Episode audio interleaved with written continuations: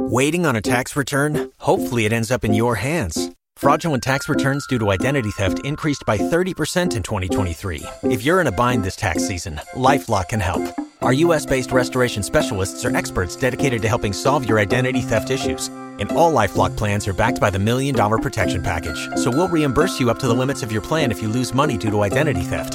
Help protect your information this tax season with LifeLock. Save up to 25% your first year at LifeLock.com slash aware. Hello, everybody. Welcome back. I'm back.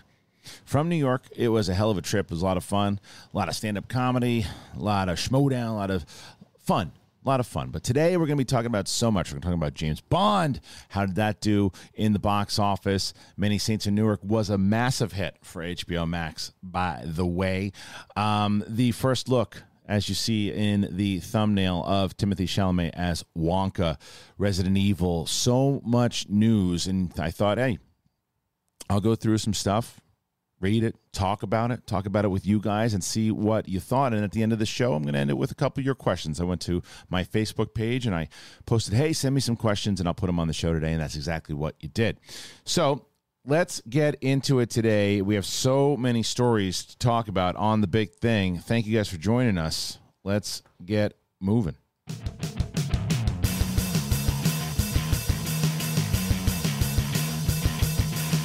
Welcome back one and all to the big thing. It's me, Kristian Harloff. Gonna have a lot of fun this week, man. Last week was fun too for big thing listeners or viewers. People love that Naveed episode. Naveed's a lot of fun to talk to. Been friends with Naveed for a long time, so having him come on and talk about the business, he's always going to give you a lot of fun stories and that's going to happen again for sure. We we started the Spider-Man rewatch with myself, Winston, and Coy. That, of course, dropped on Friday. People enjoyed that. The nuttiness that was myself and Steph and Kate, that will happen again. Kate and, uh, excuse me, Steph and Brett are going to be on the show on Wednesday. And then Friday, we're doing Spider Man 2 with myself, Winston, and Coy. And then on Monday, Ellis is going to be on. So we're ready, booking all these things and having these um, these shows. You guys have been really responding to the show. I'm very happy for that.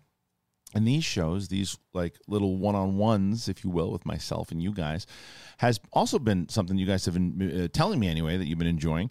And we're going to get into some stories. Gonna, there's there's stuff going on in the world of uh, of news that that a lot of stuff that dropped that I thought was very interesting. And that's for if you've brand new to this format.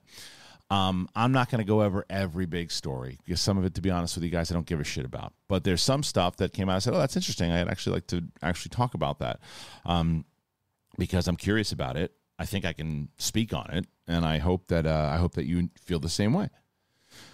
So the first thing that I think that we can actually talk about, I'll just bring it up here. So we get to the uh, where's the news? Where is the news? News is here somewhere, and there he is. It's Timothy Chalamet and he's going to play Willy Wonka. And anytime you put someone's playing Willy Wonka, they're always met with the, but he's not Gene Wilder, right? It's a heavy, heavy crown to wear. Timothy Chalamet, this is from darkhorizons.com, the report that I'm seeing, has posted a first look of himself as a young version of eccentric chocolatier Willy Wonka in the upcoming Wonka movie at Warner Brothers Pictures. The film serves as a prequel to the novel, Charlie and the Chocolate Factory, and will follow the young Wonka before he set up his famous chocolate factory. The project is being spearheaded by Paddington 2 director, co writer Paul King, and co writer Simon Farnaby, with filming underway at Leavesden Studios. Keegan Michael Key, Sally Hawkins, Rowan Atkinson, Olivia Colman, and Jim Carter co star. Lindy Hemming, Dark Knight and Wonder Woman, created the costume for the film, which will hit cinemas on March 17th, 2020 three. So we got a while before this movie comes out. But I got to tell you guys, I think the kid looks legit. I liked this casting. It's Chalamet always does this kind of weird thing in every movie that he's in, but I, I like him a lot. And I think that he's, I think he can get that goofiness and that silliness that was missing in the Tim Burton redo, which we didn't need a redo. I love the idea that it's a prequel. I love the idea that it's going to move into um, the story and the and the person that we have seen. And I think that they, there's a lot of things. I mean, hell, many, many Saints of Newark just did that. and I like it. I like the picture. I think he looks good, man. I think he looks good. I think that he's got that bit of it's it's like the young genius boy before he like really comes into his own, right? And builds the chocolate factory and figuring all the the whole thing through. Yeah, I think this is perfect casting to be honest. I think it's absolutely perfect casting. I love the idea of Timothy Chalamet as Willy Wonka and the fact that it's not a remake. I'm always going to be in for that. And I think that if you guys have been I don't know, watching me long enough and I'm I'm on I I have a there's there's some people who think I'm nuts when I talk about Back to the Future it doesn't want it to be touched at all.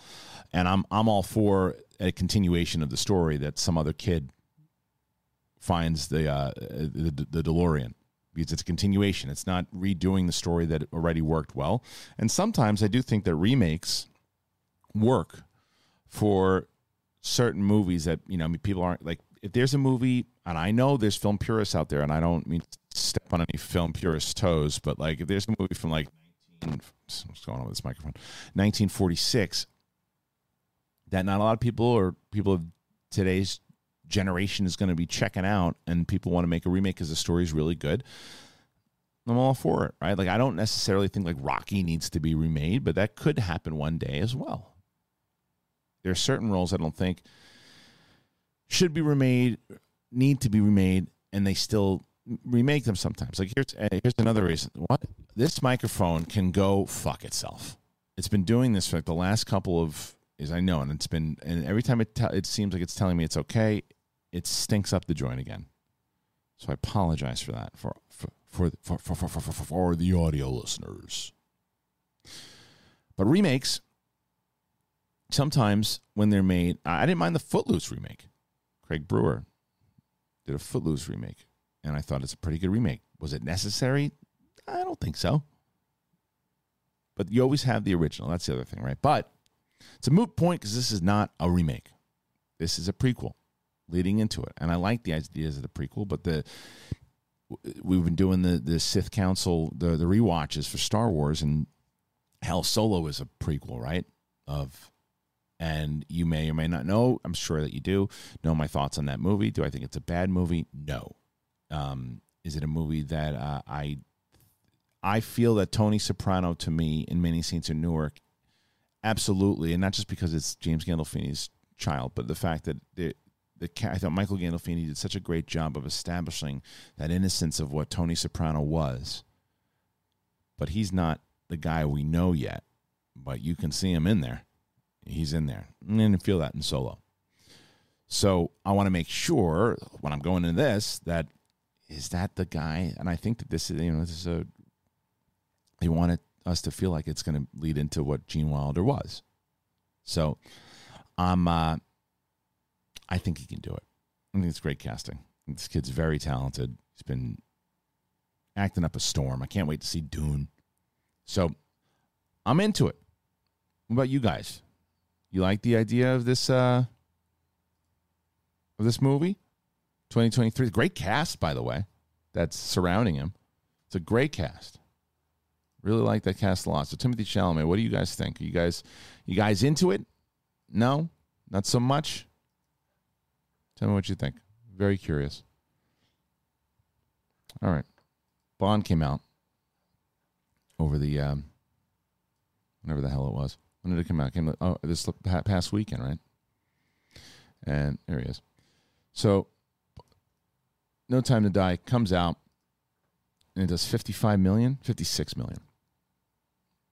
Marvel inspired films like Shang-Chi and Venom have overperformed in recent weeks. It looks like the blockbusters outside the comic book genre are facing a tougher battle.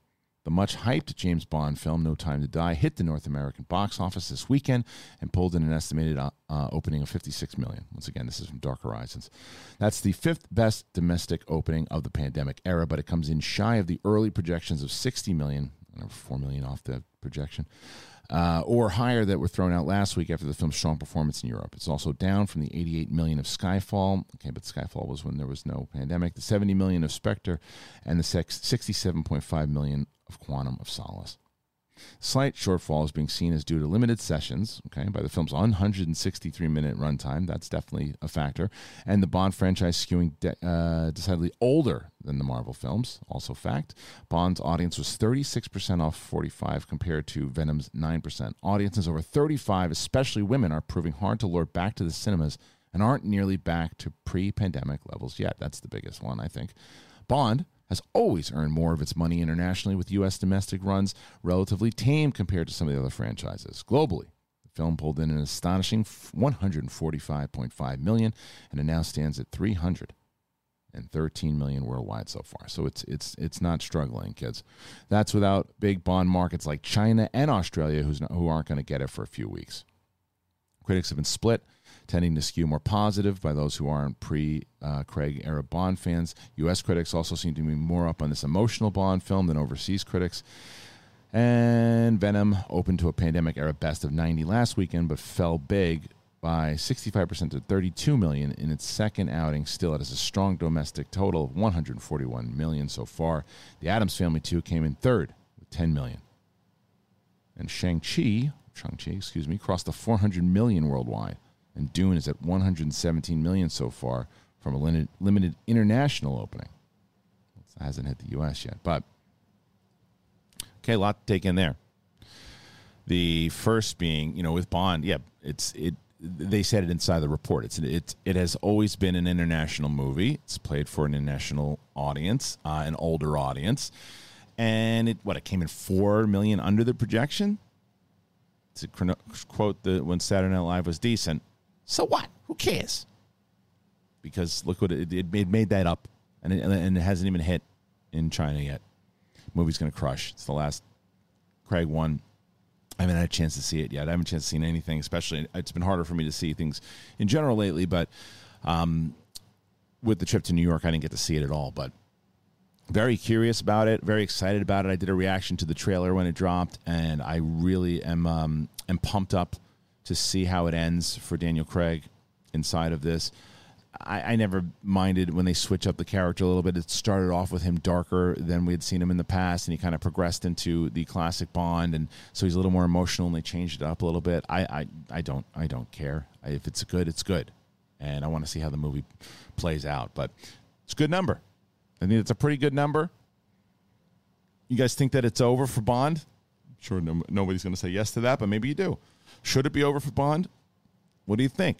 That's something I want to make sure that everybody is doing on this episode. Is if you're here in the YouTube comments, um, any one of these stories that I talk about today, I want to make sure that you guys are chiming in because this is where I think that if you've been commenting on this channel, then you realize that I've been responding to everyone. I spent like three hours yesterday just uh, on the plane responding to everybody, talking to everybody. I think it's it's a lot of fun. I think it connects back to community. I think that people lose sight of community sometimes and why YouTube was started in general for community. So please leave your thoughts of what you think. And um and speaking of thoughts, don't neglect your balls, everybody. Don't neglect your balls. It's not a nice thing to do. You know it's even spookier than seeing a black cat on Halloween? It's shaving your balls with anything other than Manscaped. When it comes to below the waist grooming, there is no need to carve your pumpkins this Halloween because Manscaped is here to upgrade your grooming experience. Go from manscaped.com, go over there and get 20% off of free shipping, but you got to use that code Big Thing. It is the worst feeling in the world to nip your nuts with something that is not worth being near your ball bag. You don't want to do it. I told that story. Ken Napzok used to use like machetes on himself, and he came over and I gave him one of these uh, one of one of these Manscaped gifts. The guy is very happy, and I am too. I love these freaking. I love Manscaped. Because if you've ever tried to trim your balls and then it turns into a Freddy, Coog- Freddy Krueger movie, the, the Nightmare on Elm Street, that's horrendous. Manscaped is here to save the day and to make sure that you're smelling fresh with their new refined body wash. It smells delicious. I took some of it with me to uh, to New York. The ladies love their signature scent, and it'll scare away the vampires. Unlock your confidence with the Performance Package 4.0. Inside, you're going to find the holy grail of men's grooming items. They made it easy for you to upgrade your grooming routine. It's a full moon, and the werewolf is going to be in your pants howling to get out. You got to tackle that problem with the Lawnmower 4.0. The Weed Whacker is a nose and ear hair trimmer that I use every day. And if I wasn't on the air right now, I'd be using it. And it provides uh, preparatory skin safe, which is great technology that helps prevent nicks, snags, and tugs in those delicate in, in delicate holes. Recovering from my uh, my long weekend, if you can tell. I definitely took my Manscaped stuff with me. If you're looking like Wolverine, you haven't cut your nails recently, get the nail kit, the Shears 2.0. They have a bunch of other life changing products on their website, so go check it out. Get 20% off and free shipping with that code, Big Thing, at manscaped.com. You get 20% off and free shipping with the code Big Thing at manscaped.com. Say trick or treat to your beautiful new Halloweeny with Manscaped. People love Manscaped, and they should. And people know that we've been with Manscaped since SCN, and we we rave about them. We will continue to rave about them. Let's see what else we got going on in the news. A lot of stories, man. A lot of stories going on in uh, in in the news, which was great. I was looking for stories this morning, and I was like, okay, what what can we can we talk about? Is there going to be a lot of stuff? And boy, was there ever! I just mentioned those two stories, and there were some other ones that that popped for me. They had the uh, the first photo and poster for Scream Five, which was for some reason calling itself Scream. Um, why? Where the hell is it? It's here somewhere. Is that it? No, I'll find it for you. Hold on a second. Is that it? No, no, that's that silly Resident Evil thing. We'll talk about in a second. I thought I had it. Did I not bring it in here? I did. I know that I had this here. We'll bring it back up in a second.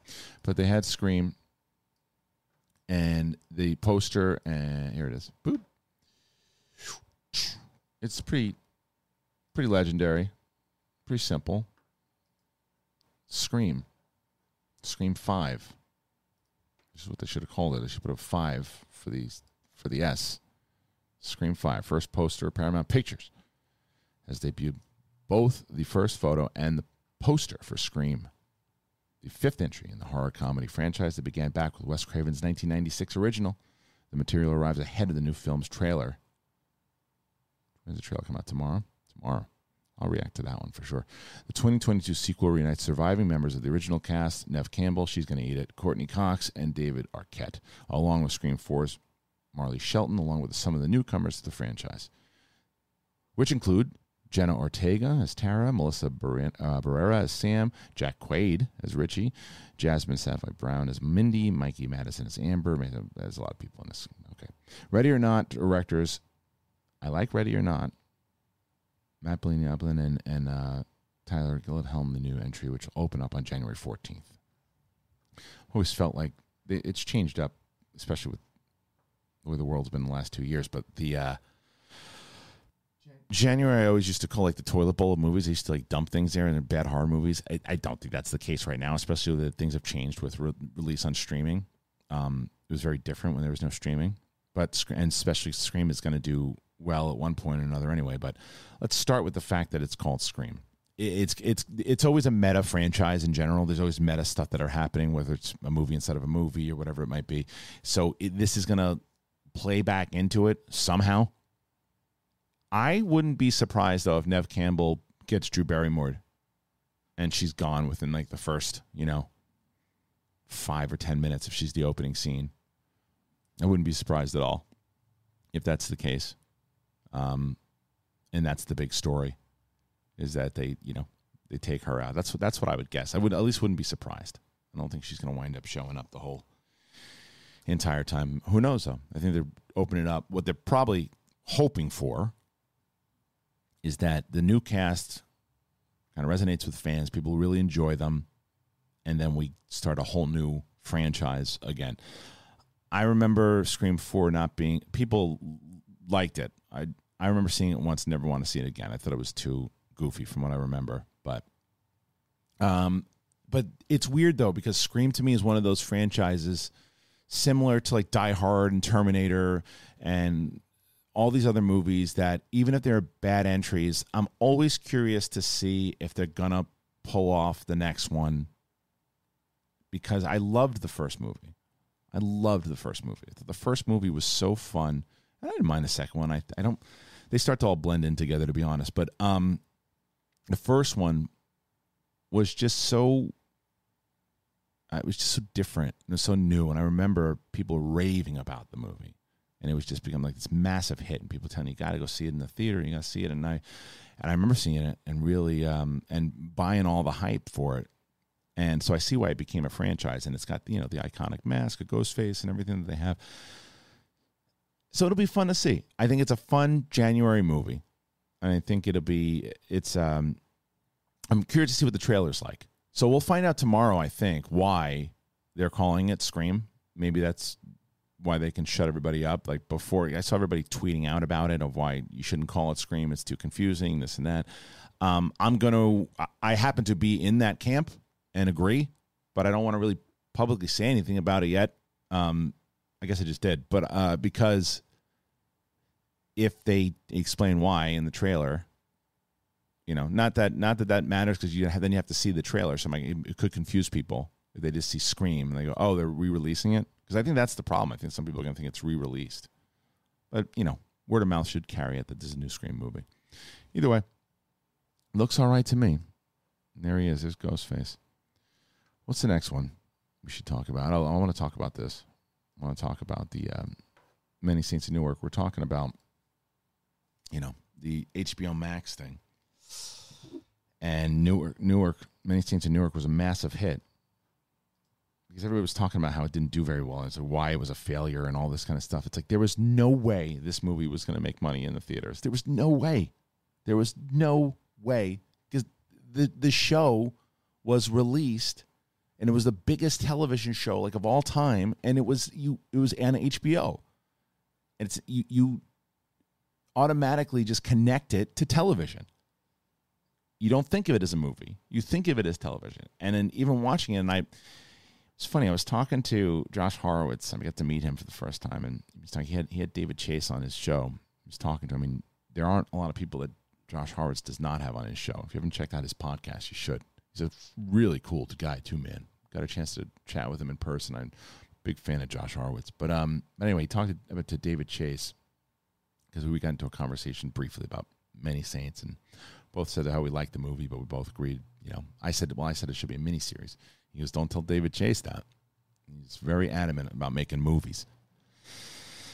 I get it. Something he's always wanted to do. It's a bit ironic, too, considering the guy who just kind of revolutionized television doesn't want to go back to television. I think that we're going to be, I hate to say it like this, but I think we're stuck with movies and we're inside of this universe. I still think a Tony Soprano miniseries of how he becomes the Tony that we know is a much better way to do it. But what do I know over David Chase? Um, but Warner Media's experiment this year of a simultaneous the- theatrical and day and date strategy has apparently been pretty consistent with its results, according to both statements from the studio and third party analytics. This is the whole conversation Naveed and I were having the other day. Namely, the releases that have done their best in their theatrical run have been Godzilla vs. Kong, Mortal Kombat. They've also done the best on HBO Max, while the ones that underperformed in cinemas also underperformed on streaming. An exception to the rule appears to have arisen with last weekend's The Many Saints of Newark. The prequel film to The Sopranos performed poorly at the domestic box office, earning only 4.6 million in its opening weekend. Okay, that's not good. It's really bad. According to Warner's metrics, though, the film's streaming viewership was through the roof, with the movie not just just the top performing title on HBO Max, but also scoring more than triple the audience of the next. That's what I'm saying. It's an it's a, it's a television show. You'll want to see the next episode on TV. The film also reportedly outperformed other recent Warner releases in its budget, including Reminiscence and Cry Macho. In addition, it, it had the knock on effect of raising viewership for the now nearly 15 year old The Sopranos, breaking HBO records for the weekly viewing of a series and nabbing the highest daily viewership in service history last Sunday. Viewing of the series rose 65% in week over week viewing as many saints become available. Okay, I, I just feel I don't know I don't I don't know the man. I don't know the man. I don't know David Chase. So I I would assume from from every interview, everything I've seen, he seems pretty George Lucas stubborny. But I beg of people to convince this genius man to make a mini series of this stuff, even if it's just eight episodes. Make an eight-hour movie. Make an eight-hour movie and cut it. You, I, I know he's adamant about making movies. This, this, this stat should prove people want more Sopranos television. It annihilated records. Annihilated records. It was massive. It was a massive hit. So anyone who's saying, "Oh, it was a bomb," wrong. Does it does it surprise me at all that it tanked at the box office? No. It's the throwaway to that as well. Sex in the City didn't do. Sex in the City did pretty well. Sex in the City did good, and so did um, Entourage. I think did okay, but different times. Very different times when those movies came out. There were no streaming. There were none of this stuff. There was very different times, and with the amount of money that HBO Max and all these streaming services are going to do, I like. And I know David Chase already has his deal, but man, I am hoping and crossing my fingers that we can get that miniseries because look at those. Those numbers were. There's no joke. Those numbers that we just heard. I mean, and the fact that it brought everybody back to The Sopranos and people are watching The Sopranos again and going through it, and, and it's up astronomically at the moment. People, can, I'm, I'm still watching. I'm almost done with the last season. Um, we got like four episodes left. But yeah, man. And then I think everybody's going to want to see Michael Gandolfini back. I have a, if you haven't seen the review of it, you can you can check it out. Um, and if you didn't, I basically said that I, what I'm telling you guys now. There is a lot inside of this movie that I really like. I, I've seen a lot of comments. I don't necessarily agree with any of them that say that this is trash. It's horrible. It's it's jammed in. There's a lot jammed in there. And for people who are saying, well, it's not even about Tony Soprano, I find that to be wrong because David Chase was on. People, someone sent me that um, earlier asked me a question if if I had an opportunity to, to see the Talking Sopranos episode with Many Saints, and I did. Um, and I watched the David Chase interview. I watched all that. Um, but he was mad at HBO because their first trailer was marketing it as a straight up Tony Soprano prequel. So he he said that's not that's not what the movie's about. But they tell you that, that that's not what the movie's about from the title of the film. Title of the film is Many Saints, and I'm pretty sure that's what Moltisanti means. And it's about uh, about Dickie Moltisanti. It's I think that I think they could have done eight to ten episodes inside of this as a mini series, built it up tremendously, turned it into this little mini series, and then a second mini series of Young Tony, and done like two two seasons of this thing. But Alas, didn't happen that way. David Chase said he's very interested in doing another movie, and and I said the same thing that uh, I think in my I think in my review that I'll say now. I'm not going to complain that they do a young Tony Soprano movie. I'll watch it, and HBO Max now is going to want to do that. They'll probably have to make the deal with David Chase that they're going to have to put it in theaters with the, knowing that they're going to have to take the hit that the movie's not going to do very well in theaters. Um, I just think that he's always wanted to make films. He's always wanted to make movies. I think he's old school, and like I, a lot of people, a lot of my friends are so old school still. Like where you guys again will know me or not know me if you stumble upon this show, but like I've I started in this business in this the YouTube space and, and all that talking about movies and Bill Schmoes talking about movies and always been a movie guy and TV to me has surpassed storytelling inside of movies. There are some movies that absolutely just work for movies and should just be movies, but I think storytelling is better in television because you just get to spend more time with them. My problem with television back in the day was that they just it just looked cheesier, and you didn't you couldn't suspend disbelief as much because they, you couldn't put the budgets in them. That's changed. Streaming has changed that. The Sopranos changed that. They started to change that, and I think that David Chase is still in that old school kind of television mind where that that movies is a superior medium. I don't believe it is. A lot of people do. I know a lot of you guys who are watching right now or listening right now feel the way David Chase does that that movies is the superior medium. Um, and I get it. I get it. That's where that's where you know the you, just you've had those experiences in movies, and there's just something magical about movies that I'm not trying to take away from anybody, but I just I, I get more invested in certain television shows now. Like I was like obviously I always use Star Wars as an example, but I'm way more invested in the Mandalorian than I was in any of the new movies on the uh, the new trilogy, right? And that's also because I just had more time.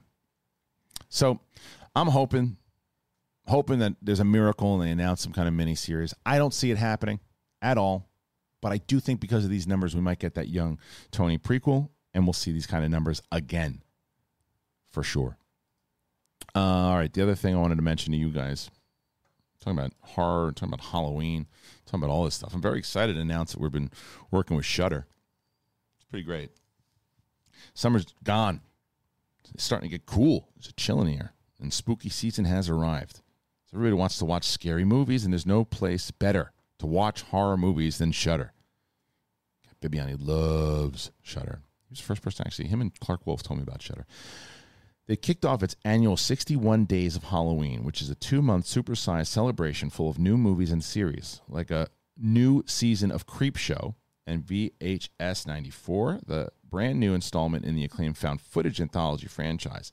That's just the start of Shudder's unbeatable Halloween lineup.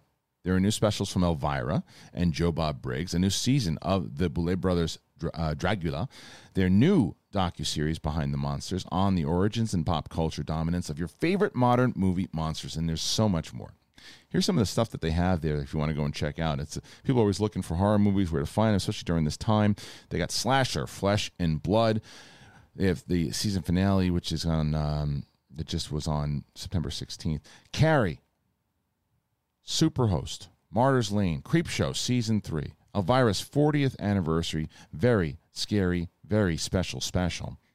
Seance, VHS 94, Joe Bob's Halloween Hoedown, The Medium, The Boulet Brothers Dragula, Behind the Monsters, Horror Noir.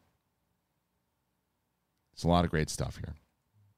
So if you want to know a little bit about Shudder, you can stream great thrillers, horror, and suspense for $5.99 a month or $56.99 a year. Shudder has the largest, fastest growing curated selection of thrilling and dangerous entertainment. They are basically the Netflix of horror, which is a great premise and a smart premise, and they've been doing it for a bit. Stream the unexpected on all your favorite devices, whether it's your iPhone, your iPad, Apple TV, Xbox One, Amazon Fire TV, Google Chromecast. List goes on and on. You'll have unlimited access to stream ad free on all your favorite devices Roku, Android, and Shudder has a unique collection of exclusive and original film series and horror classics and blockbuster hits. So, if you want to try Shudder for the for, for the f- free for the first 30 days, you go to shudder.com and use promo code big thing. S H U D D E R. Use that code big thing. We are going to you'll see the the You'll see the link inside of the show notes here for sure. So, if you're, I'm telling you, if, if for all horrors, you gotta you gotta check it out because, as you know, for me, I gotta watch really like there's some there's from Ellis is always like, oh, Kristian doesn't like horror movies. Not the case. I like good horror films. I like ones that are different. I like ones that are unique. I like um, I like smart ones. Well, Shudder's got all of them. They got everything that you want. If you like slasher films, you like the stuff that I like, you like they have it. And that's when I started. And I, like I said, it was Clarke Wolfe and uh, and Bibbs told me about it. I checked it out, and I very smart on what they do. They have a very extensive international library. They have a range of genres, and they have uh, all types of movies, old classics, modern favorites. They got it all. So check it out. Make sure you check out Shudder. We're very excited to be working with Shudder. Um, so yeah, check them out. Do it. Okay. Couple more stories. I'm going to get some of your questions in a second as well. See what the other, uh, what, what else was it? So obviously that one, that was a good one. There's, eh, ba-dee-ba-doo. We talk about Eternals. Let's talk about Eternals. Let's talk about Eternals. There's something else that came out about Eternals today. They're going, oh yeah, the uh, tickets just went on sale. They're gearing up for this one to be massive It went on uh, sale this morning, just over three weeks out from the film's release. Chloe Zhao recently spoke to Fandango about her approach to shooting the movie. She used as little green screen as possible, which I really like, and shot on location where people t- make the film feel real and grounded. Yet uh, I, I'm already loving everything about this movie. I'm loving this. In this interview, she reveals that she's bringing her signature immersed long takes into play, so we can expect the length of the film's shots to run far longer than the MCU standard. The film must. This is a quote from Chloe. The film must feel immersive enough for the audiences to believe that these superhero characters have walked the earth for 7,000 years. So, in order to do that, there's what I like to call an anthropological way of capturing things. The cameras are very grounded and the movements are very natural. Shots are longer. We use wide angle lenses and deep focus. It's about giving the audience the space and the time to be able to explore what's within the frame and therefore come to their own conclusion of the relationship between the characters and the space that they're in we definitely linger with the camera both in action sequences and if someone's walking walking through a village or in space with the celestials we always try to see how long we can hold before we have to cut. When you have unlimited tools it was very important to set limitations. So for us we set the language up and we followed it strictly. And part of that for us is to try to linger in every type of scene as much as possible for a film like this Eternals unfolds the, the after events of Avengers Endgame as a group of powerful immortals come together to stop the alien race known as the Deviants. The interview confirms the film clocks in around 150 minutes. Wow. And will include two post credit scenes. Eternals opens up exclusively in theaters November 5th. Uh, this could be this this movie is really speaking my language everything about it from the fantasy elements, length of it, the way they're shooting it. I'm hoping that they do. This was this is part of the conversation that Naveed had the other the other day. I'm hoping that more directors are going to start doing this because I saw and I and we'll I guess we'll talk about it in a second too. I have that I have the Resident Evil thing and one of my I think that the, the kind of killing two birds with one stone here, but I think the Resident Evil trailer looks pretty good. It, reminds me of playing a game, playing that game back in the day, and it seems more. You guys tell me for the gamers and Resident Evil fans, but it seems more like um, true to the original story.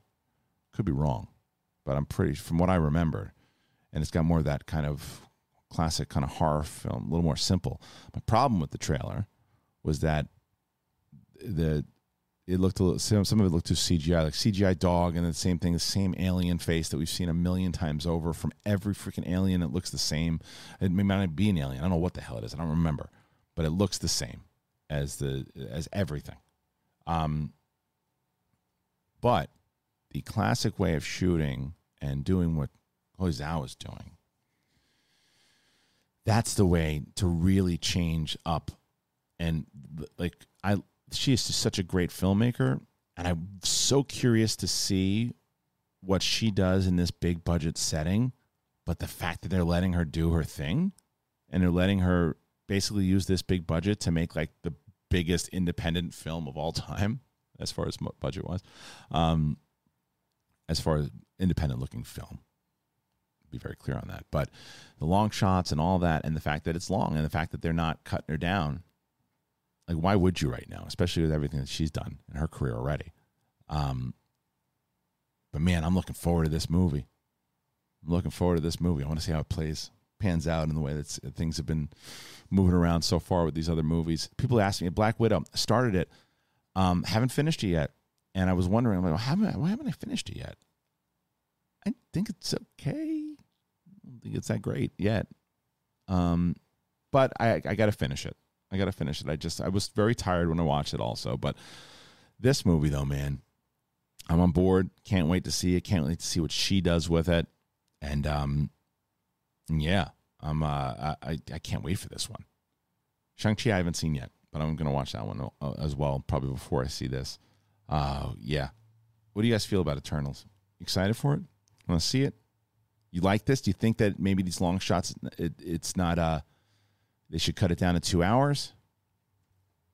Hard to say. I haven't seen the movie, but curious what you think. Go ahead and um and throw your comments in there. But yeah, I love the feel. Look at this. Look at this, just the look of it. The villages and the background. You the futuristic kind of uh, uniforms that they have on. Uh, I'm pumped. I'm really pumped for this. What else did we miss? miss anything else? There's some. There's some other stuff that that I had in here. Got this one. That's Scream. We did that one. Did no work. All right. So what else? Wonka we covered. Oh, there he is. Like this, this Resident Evil. It's just every everything looks the same. I don't know. Maybe that's the, maybe that's the original design from the game. I don't know. You guys can tell me, but I don't care. Uh, Nolan.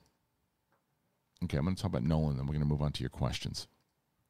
Christopher Nolan is now was was he talking to Universal? I think that they said. He said he's talking to Uni. That's exactly where I saw that because he's he's ready. He's ready. He, he's out. He he left Warner Brothers pretty public, not pretty. Um, so, oh, this is okay. Op- Oppenheimer film set for July 2023. His next film has scored the title of Oppenheimer, has set Cillian Murphy as its lead, and now has locked in a July 21st, 2023 release date. Universal Pictures won the feature after a heated bidding war. Will release the film worldwide in that late July slot, which Nolan has favored for years now with his various Warner Brothers films. Murphy's going to star scientist J. Robert Oppenheimer, the American theoretical physicist and wartime head of the Los Alamos Laboratory. He's credited as being the father of the atomic bomb for his role among many in the Manhattan Project. The epic thriller was also penned by Nolan, who will produce alongside Emma Thomas and, Charlie, and Charles Roven. Nolan based the script on Kai Bird uh, and the late Martin J. Sherwin's Pulitzer Prize winning book, American Prometheus The film's going to pro- pro- begin production in early 2022 and it's being shot by cinematographer Hoyt van Hoytema on a combination of IMAX 65mm and 65mm large format film. Also on board are Jennifer Lame as the editor and Ludwig Göransson as the score composer. A lot to take in there, too. Um, I think this movie sounds intriguing. I think that when you look at the research that Nolan has put into all of his films, and it's always the stuff that interests him. This movie is going to be fantastic. This movie is going to be detailed. This movie is going to be intense. I think it's probably part of the deal that has to come out in summer. He loves putting things out in summer. I don't know why this movie's a summer movie. This movie does not sound like a summer film to me. This movie sounds like a like a potential Oscar movie. He's trying to always get those Oscar noms during the summer. I think that's one of his goals, or things he's tried to do. Um, Inception, I understand why that was a summer movie. Uh, of why they wanted to do all, all his movies where they come out in the summertime. But this reminds me of like Cinderella Man, not the not the story itself, but the fact that Cinderella Man, that movie comes out later in the year. I think it because anybody who talks about Cinderella Man talks about how great that movie is. Bombed in the theater. It's not a, not a, not a movie people are seeing in the summertime. It does go back to the fact of the thing that I've repeated many times over. There are very there are a few directors who are the stars of the movies, and it doesn't matter what the movie is. Tarantino, um, Nolan is is is one of them, if not you know the top. When you hear a Nolan movie is coming out, it doesn't really matter what it is; you want to see it. So, I don't know. Summertime. Again, I haven't seen the trailer. Don't know how big it is, but I just don't know if that's the one. You know, we were just talking about the younger audience inside of Bond, right? Like, is the young audience going to be rushed? Because that's who's going out to see a lot of the summer movies. Are they going to be rushing out to see Oppenheimer? I don't think so. But I'm assuming that's part of the deal that came with that bidding war that if you get this movie, you got to release it in summertime. And that's probably what Universal had to do. But it's also probably, you know, you get a deal and you make Nolan happy. That means he's going to keep making movies for you. So, um, I'm going to see it. I love Nolan movies. I just, I'm just always curious about the strategy to put a movie like that in the summertime, especially now. He's, I mean, he's another. He's a, he's a kind of stubborn filmmaker. You saw everything that went down the movie last year. You know, he is just he. There's, I think he's got to bend with the times a little bit. He doesn't seem to have been doing that. I know how how much he he he hates streaming and stuff. So, um, yeah, I just think that, and I know he's one, and there's a lot of other filmmakers out there that just want you to see their movies in the theaters, and that's it. But as we just went through again with that with that Soprano story, that people like to see things in their comfort of their own home now. It's convenient. You don't have to go to the movies to see it. You don't have to spend the, the money on it because you're spending so much with streaming. There's certain movies that they're going to spend the money to go see And you might just have to realize, like these people, when they put their feet down and they start saying they're taking the shots at comic book movies, and it's like, why not take shot at horror movies, or take shot at action adventure movies, or take shot at uh, you know of dramas, or or or biopics? It's a genre of film. Just because it te- it's making more money, that's why people get pissed off. Oh, cinema's dead because no, it's not. Oh, people just want to watch uh, people flying around in capes, and that's why they. It's, it's silly. It's for children. You're an idiot, Bill Maher. Shut your face. It's stupid. There's a place at the table for everyone, but the table just happens to be in another room here. It's in the streaming room. And there are there are going to be certain like I think that number for Bond is good. It's just that the audience that's going out to see, you know, look at like a band, right? Certain bands, we pull certain audiences at venues, you're like, that's a good audience. And then you get band you Taylor Swift is going to sell out massive stadiums, do all this. You might not be a Taylor Swift fan, but she's going to sell out the biggest stadiums across the world because her fan base is rabid. And that's what DC and MCU and Star Wars, that's what they have. They have they're a big band that they can sell out all over the world. And people are going to see them. It's not a matter of no cinema's dead. You're just not a fan of that band. And when your band goes, and go support your band when they're out in the theater. Doesn't mean everyone else is going to support that band, but they might watch your band on TV because they have access to it now. So, um, anyway, that's that's how I see all that going. With Nolan, I'm going to watch his movie. I'll see it in the theater at that point. You know, I, I like watching his movies in the theater, but I just don't think there should be expectations that everyone's going to. But Universal, they, they made out big by getting them, nonetheless. And one last thing before we get to your questions. I've got a ton of questions I want to get to. The other thing that I just recently got into is this Fitbod, man. Yeah. Alex Marzoni was very excited. I have been using them since 2018. Just got Fitbod. And you guys know I've been talking about how I, I lost a ton of weight, got myself um, trying to trying to be more healthy. And then I heard that Fitbod was interested in coming on in and I was like, you know what? It adds to my lifestyle at the moment. So I wanted to I wanted to hear more about them because like eh, with exercise, you it can get dull. It, it call it what it is. It can get dull because if you keep repeating the same exercises, it, it, you can lose sight of your progress, and it just it just kind of kills your motivation. You don't get stuck doing the same workouts. You got to make progress towards the future, and in order to do that, you got to overcome new challenges. What Fitbod does is that they create a fitness program. They send it to you on the phone and let you know what to do, and it continually adapts with new exercises and a dynamic intensity that adjusts to how you're progressing. So you'll be challenged to meet your goals at your own pace. So perfection, trying to become perfect and trying to get those perfect, it just never it doesn't always happen. But you can always get to a higher level to strive for that, to look different, especially when it comes to fitness. There's no perfect body that everyone can achieve, but when we do it, we become a better version of ourselves. No workout is one size fits all. And what Fitbod does is creates a fitness program that continually adapts. It's going to adapt to you. You stay challenged with those new exercises. So I love that I can pick workouts that are tailored to like I, I'm doing a lot of stuff as far as in, in my office and I want to be like stuff that I need is the equipment that I have in my in my house and and the goals that I want. The app has clear and very easy to follow instructions and it, it's great because it also balances different uh, muscle groups so you're fully recovered by the time the next workout starts.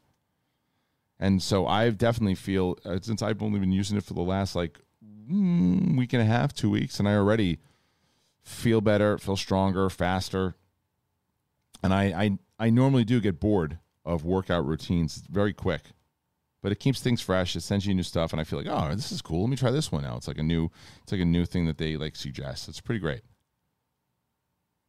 So it's not always going to be easy for everyone, and always looks different for everyone too. Like what you can do, what you're comfortable with, and they create that based on your unique body experience, uh, your experience, and your environment.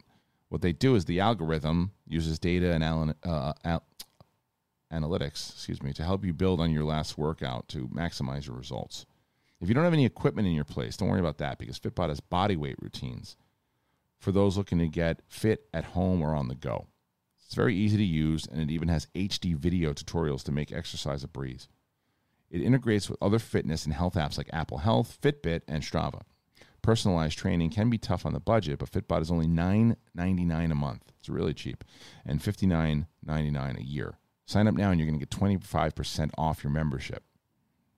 Pick up the pace on your fitness journey, journey with Fitbod today, and, and your future self will thank you. So if you want to get 25% off a membership, go to fitbod.me slash sen live. That's 25% off at fitbod.me slash sen live. Happy to have Fitbod with us. Thank you to all our sponsors here today. And happy to have Fitbod because I was getting that a lot in New York. They're like, "Oh man, you look you look uh, you're in shape. You look thin." It's like I just feel good, feel better.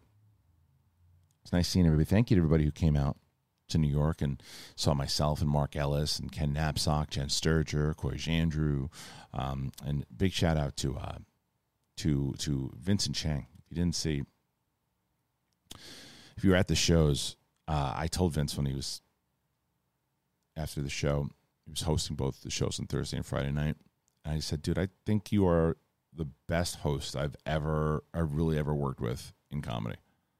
Like he's just such a great host. It was a real fun show. Both the shows were fun. The first show on Thursday night, I popped in. I did like ten minutes, and it was great because when we got there, I think it was like fifty or sixty people in the audience for that one. At sixty, and um, and when we got there, I said, I don't think there's a lot of like big thing schmoedown like schmoes collider fans here at all. I think this is just a comedy club crowd and I got excited.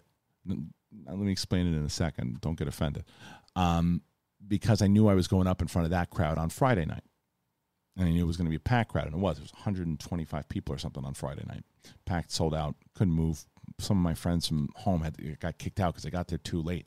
But the reason I say that is because I wanted to test out the stuff I was going to do the following night, that night, and see like, well, if it works on this audience, then because the, the audience on Friday is always going to give you a nice cushion. They're always going to say, "Okay, we're excited to see you, and we're going we want to encourage you with the big um, the big pop kind of up top, and and we're gonna we're we're rooting for you."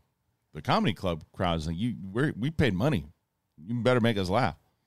And I had a really good set on Thursday night, and I, it gave me confidence. Going, okay, and this stuff is uh, I'm gonna ha- I'm gonna have a little bit more time because I had 10 minutes on Friday, and then I had like 15 on Saturday, or or opposite Thursday and Friday. Um, but it was great. And the audience, both audiences were just phenomenal.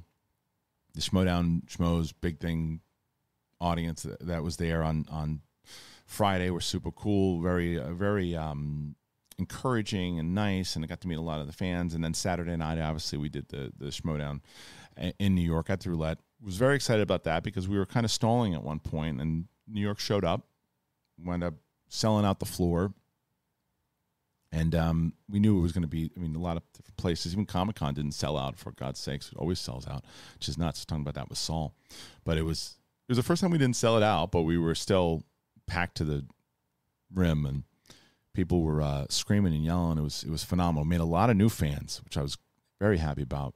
That new live, that, that just that, that live feeling. I just if there's anybody here in Big Thing that came on over from back in the day and was like, oh, I just never I was watching. I looked at the Schmoedown and I saw, you know, the digital stuff, and I don't. It's just not for me. When you have an opportunity, the only thing I ask you, if you've ever watched this and we you have an opportunity to come see it live, that's when I want you to make your mind up because that's what it is. That's what it is. The show is supposed to be live. It is supposed to be a live show or a studio show. It is not supposed to be me talking to someone via Zoom. Um, all right. Going to wrap the show in a second, but I want to take some questions. And I have a, a couple.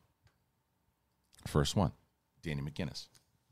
What are some of your movies you consider guilty pleasures? For me, it's BASEketball. It's dumb as hell, but I laugh every time I see it. I mean, I mean, I, the same vein, Team America, I guess, but I, that's not really a guilty pleasure. I don't think. Hot Shots Part One, I don't think is a guilty pleasure. Flash Gordon, I guess, would be one of those. Rad, for sure. I know to like Ed Harrell or something. That's like that's not a guilty pleasure for some people. They they, they wouldn't be able to watch that now. I tried to show my ten year old that movie, and she was like, "Yeah, I'm good." Um, but that's I mean, there's probably other ones that I start thinking about, I'll probably come up with. But that's those are the ones that come to mind for sure. Jimmy Baker, how's the dude? Can we get an update? The dude's good, man. He was very excited when I got home. He was very excited when I got home. Um, and that's what you want to see. He's a, he's a really good dog. He's a puppy. He does like he bites on shit and does. He's, he's right here. I forgot that he's here. He's right here, dude. You want to come here? Come here. Say hi. Oh, I'll get the dude. Hold on. I got to try to sink because he's, he's laying down. He doesn't want to be bothered. Come here. Come here. Whoa. They want to say hi. Whoa. There he is. Here's the dude. You want to say hi? Oh, how you doing, buddy? You, Oh, you're tired, right? So you just yeah, you smell the mic. You're saying hi. Yeah. Are you are you cool as hell? You're pretty great. You want to do another yawn? Yeah, you're pretty awesome. Yeah, you're pretty great. Yeah, yeah. You, you don't realize? Do you realize that you're talking to people right now? You want to get out of here? All right.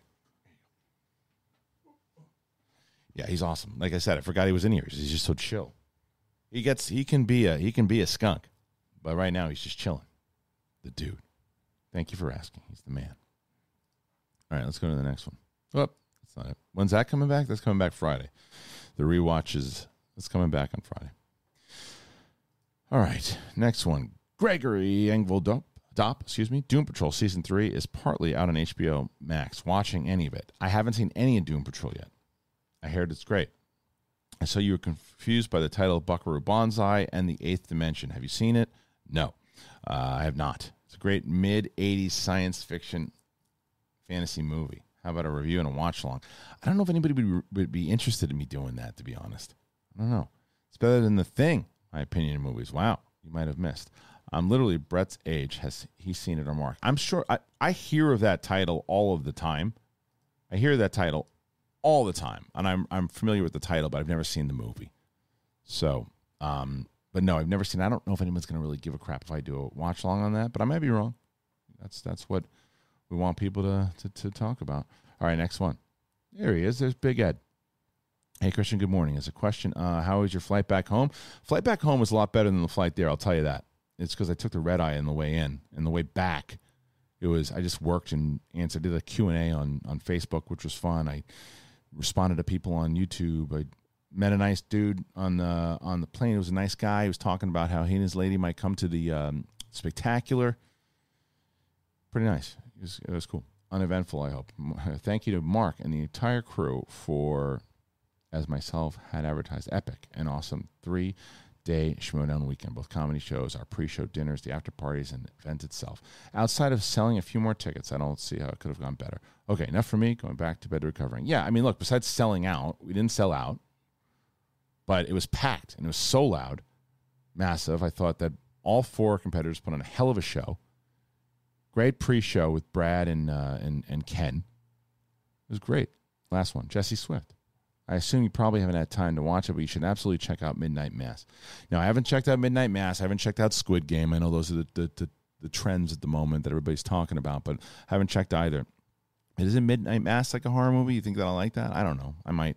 You know, I, have I've heard I've heard good things. I've heard good things, but I haven't checked it out. Haven't seen it. But um, anyway, I had a blast here today, guys. I hope you did. Make sure that you comment below if you haven't subscribed to this podcast on Apple Podcast, Spotify, uh, anywhere where uh, it is found, podcasts. If you if you can listen to podcasts somewhere, that's where you can find Big Thing. Helps us out tremendously. The reason we get sponsors like we had today, and we keep getting more, is because of you guys. If you download these episodes, you do. That's how you keep us on the air. That's how you keep this show going. I don't do donations here. I don't do Streamlabs. I don't do the robot. I do exactly what you guys had asked for in the past, and that's pure conversation. It's working so far. So help me out. Help me build the show. Go on over and subscribe to the podcast feed. But I want to thank you guys once again for joining me. Make sure you check out the sponsors that I mentioned in this, this the description below. On Wednesday, I will be back here with Brett and Steph and then on Friday, not only do we have the Spider Man 2 rewatch, the rewatches for Empire Strikes Back, Star Wars starts back up again on Sith Council. So Thanks, guys. Thanks for joining us. See you next time.